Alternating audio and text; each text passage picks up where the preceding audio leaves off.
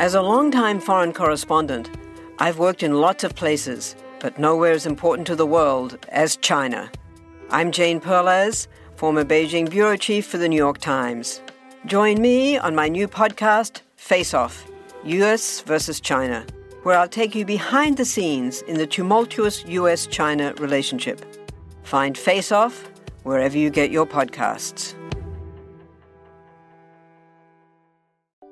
Economics as an academic pursuit holds human nature in pretty high regard.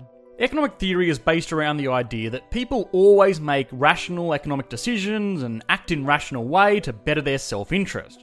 We always buy the most competitive option, we always know what the best price is, we work in fields that deliver us the most fiscal prosperity, and we approach every decision through a fundamental analysis of best possible outcomes for ourselves.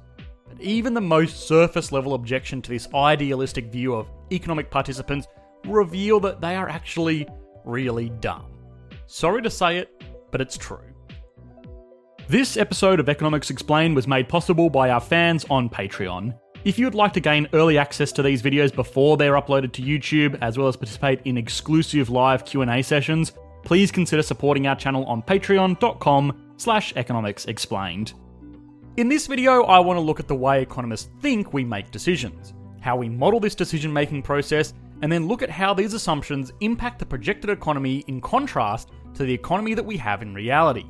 I would imagine most people watching this channel in some capacity have heard about game theory. It is the plot piece for movies like Beautiful Mind, it's even taught in a lot of high schools around the world as a discipline of economics. Now, this theory is very useful for economics and John Nash, the fellow who proposed this theory, won the Nobel Peace Prize for economics, but it is not a theory that applies exclusively to economics. The whole idea of game theory is that it applies to anything where a decision must be made between two parties. Although, if you want to credit the economic community for developing this idea, then that's okay too. Going beyond this, there are two separate types of game theory for two different types of interaction competitive game theory, which analyses how you should make decisions to win out over a competitor, and cooperative game theory, which is how you make decisions in relation to your friends. Now, cooperative game theory is actually the more overlooked of the two, but it is definitely the most important for modern economics. But it's also slightly more difficult to understand, so we will save that one for a little bit later. For now, let's look at competitive game theory, and of course, we have to explore the Prisoner's Dilemma.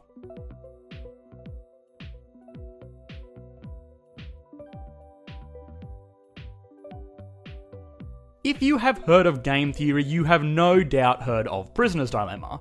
And sorry if this is the 15th YouTube video you have seen discussing this theory. I promise we're going to look at something a little bit different as it relates to this specific theory, though.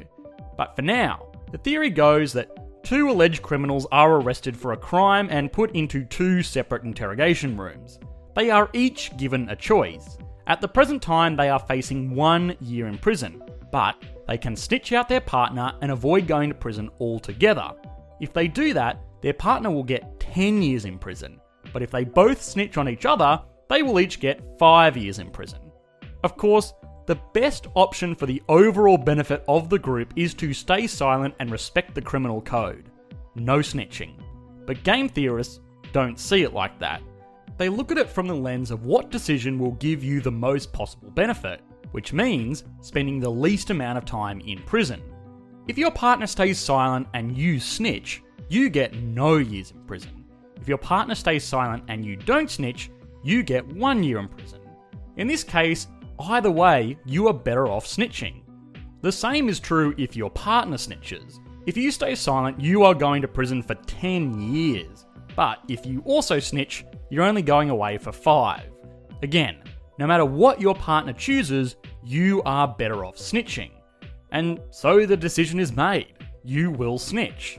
The same is true for your would be accomplice, and surprise, surprise, you each end up spending five years in prison when you could have gotten away with just spending one.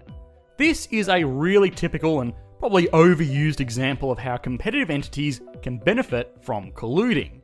In this example, the entities were kept from colluding by concrete walls of their individual interrogation rooms. But in the real world, businesses are kept from colluding by anti competitive trust laws. But this is where it all falls apart. A lot of economists will use this theory and call it competitive game theory and that's done. But the truth is far from it. This is just one example of a possible beneficial outcome. Take the same example and apply a more realistic set of numbers to it. At the moment, Mr. Prisoner, we have no evidence for your case. So if you don't snitch, we probably can't put you in prison. But maybe we can put your partner away? If you don't snitch, uh, well, I guess you're also free to go. This is a much more likely scenario, and in this case, it's not really in your best interest to snitch because you have no incentive to, and neither does your accomplice. The logical quadrant of each of your decisions is called the Nash equilibrium, after John Nash, who first published this theory. And if you are ever looking at a competitive game theory, it is important to remember that the Nash equilibrium is a variable. There is no guarantee that it will dictate to snitch or not to snitch, to raise or lower prices.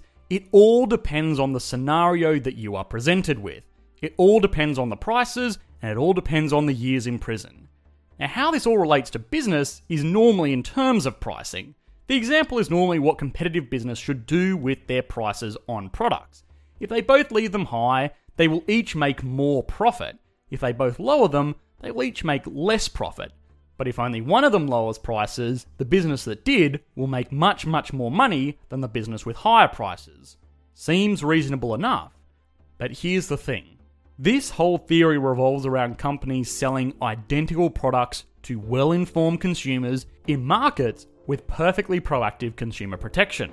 The assumption is that these businesses can't collude because that is anti competitive and illegal in most modern economies. But what about too much the other way? Companies can get in just as much trouble for pricing their products too competitively. Microsoft was in court for nearly a decade after it gave Internet Explorer away for free. The argument was that this was an attempt to put other internet browsing companies out of business, so they would own the market entirely, which is just as anti competitive as cooperating on the price. So this model kind of falls apart. The other thing is this when was the last time you purchased anything, and I mean anything, where you sat down and assessed the price of all of the offerings in the market to truly find the cheapest, most competitive good? I know for me at least, it was probably never. The truth is, as long as a price is reasonable for most things, I will just buy whatever has the best features, is most convenient, or yeah, potentially whatever has the most prestige which kind of breaks these game theory models or just makes them far too complex to really be called models anymore. For this reason, discussions over prisoners' dilemmas and competitive pricing matrices are unlikely to make it into a boardroom of pretty much any corporation. But what about if you are not competing with a second partner? What about if you're actually working with them? Want to learn how you can make smarter decisions with your money? Well, I've got the podcast for you.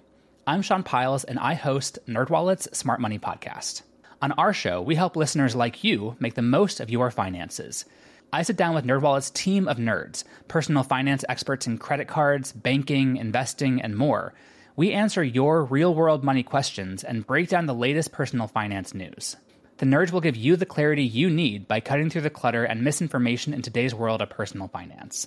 We don't promote get rich quick schemes or hype unrealistic side hustles. Instead, we offer practical knowledge that you can apply in your everyday life. You'll learn about strategies to help you build your wealth, invest wisely, shop for financial products, and plan for major life events. And you'll walk away with the confidence you need to ensure that your money is always working as hard as you are. So turn to the nerds to answer your real world money questions and get insights that can help you make the smartest financial decisions for your life. Listen to NerdWallet's Smart Money Podcast wherever you get your podcasts.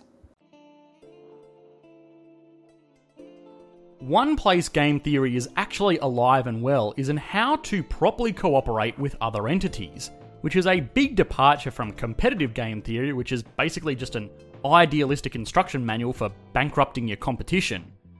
Cooperative game theory has become such a relevant part of our economy, primarily due to things like economic unions and trade deals, you see things like the North American Free Trade Agreement, the Trans Pacific Partnership, the European Union, and even entities like OPEC take a lot of negotiation to form. They involve world leaders from many countries that are all ultimately trying to increase the prosperity of their own country by operating collaboratively with their trade partners. The big takeaway from this is the breakdown of inputs to benefits. If a country imports more into a system, it should benefit more off it. Let's take the North American Free Trade Agreement. This is, or well, was, the trade agreement between the United States, Canada, and Mexico. Now, the economies of Mexico and Canada are nothing to be sniffed at, but there is no getting around the fact that the United States is by far and away the largest participant in this kind of deal. It will contribute the most, and it will expect the most in return. This is done by ultimately calculating how much an economy can contribute without a trade deal, how much it can contribute with a trade deal, and then splitting the difference. I will leave a link in the video description for people that want to explore the actual mathematics behind calculating the net benefit of things like oil cartels or trade deals, but just be warned, it can get a bit intense. The thing to really understand about this, though, is that it is actually used in the real world, and we can see the result of it. Donald Trump has received a lot of criticism for his stance on things like free trade agreements, most modern economists agree that free trade between well developed economies is normally beneficial for all participants, and for the most part, this is true. But Donald Trump has objected to a lot of trade deals, and even found himself in trade wars, which sounds terrible. But purely from the lens of cooperative game theory, it might actually make sense. Just because cooperative game theory has the word cooperative in it, does not mean that the participants are not looking out for themselves. And cooperative game theory is all about making sure what you put in is what you get out, and nobody gets out more than they put in.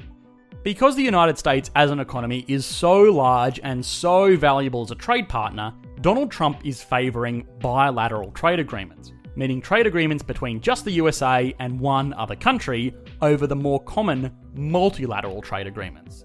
The rational reason for this is that in a bilateral trade agreement, the USA will be contributing far more and will be able to demand far more as a result. Now, whether or not Mr. Trump is aware of his actions as they relate to advanced game theory are mm, anyone's guess. In fairness, similar techniques are actually talked about in the art of the deal, so maybe. But regardless of speculation about the true motives of international trade negotiations, it is important to understand cooperative game theory, even if it is only to stop your friends stiffing you on the check for dinner.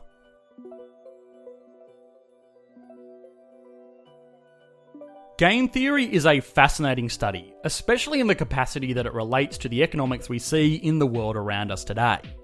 Is it something that you are likely to ever have the opportunity to engage directly with in your professional career? Well, Yes, in the sense that I suppose every decision you make supposedly follows the fundamentals of game theory, but beyond that, it is unlikely that you're going to be drawing up Prisoner's Dilemma in your next board meeting, unfortunately. That doesn't mean, though, that it is not important to understand. And even if it's not actioned as some rigorous academic pursuit, the basic idea of understanding everybody is out for themselves is probably helpful, albeit a little terrifying. If you want to buck the trend of Prisoner's Dilemma and rational decision making, give me money on Patreon like these people did. Otherwise, a like and subscribe goes a long way as well. Beyond that, join our Q&A stream over on our Discord server or host it on our second channel. It's always a good time and interesting economic discussions are always appreciated. Thanks guys, bye. The world is constantly changing and transforming. Cut through some of the noise with What's New with Wired, a podcast that goes in depth on the latest news and technology and culture. Their award winning journalism will help you make sense of what's happening in the world. Listen to What's New with Wired wherever you get your podcasts. That's What's New with Wired wherever you get your podcasts.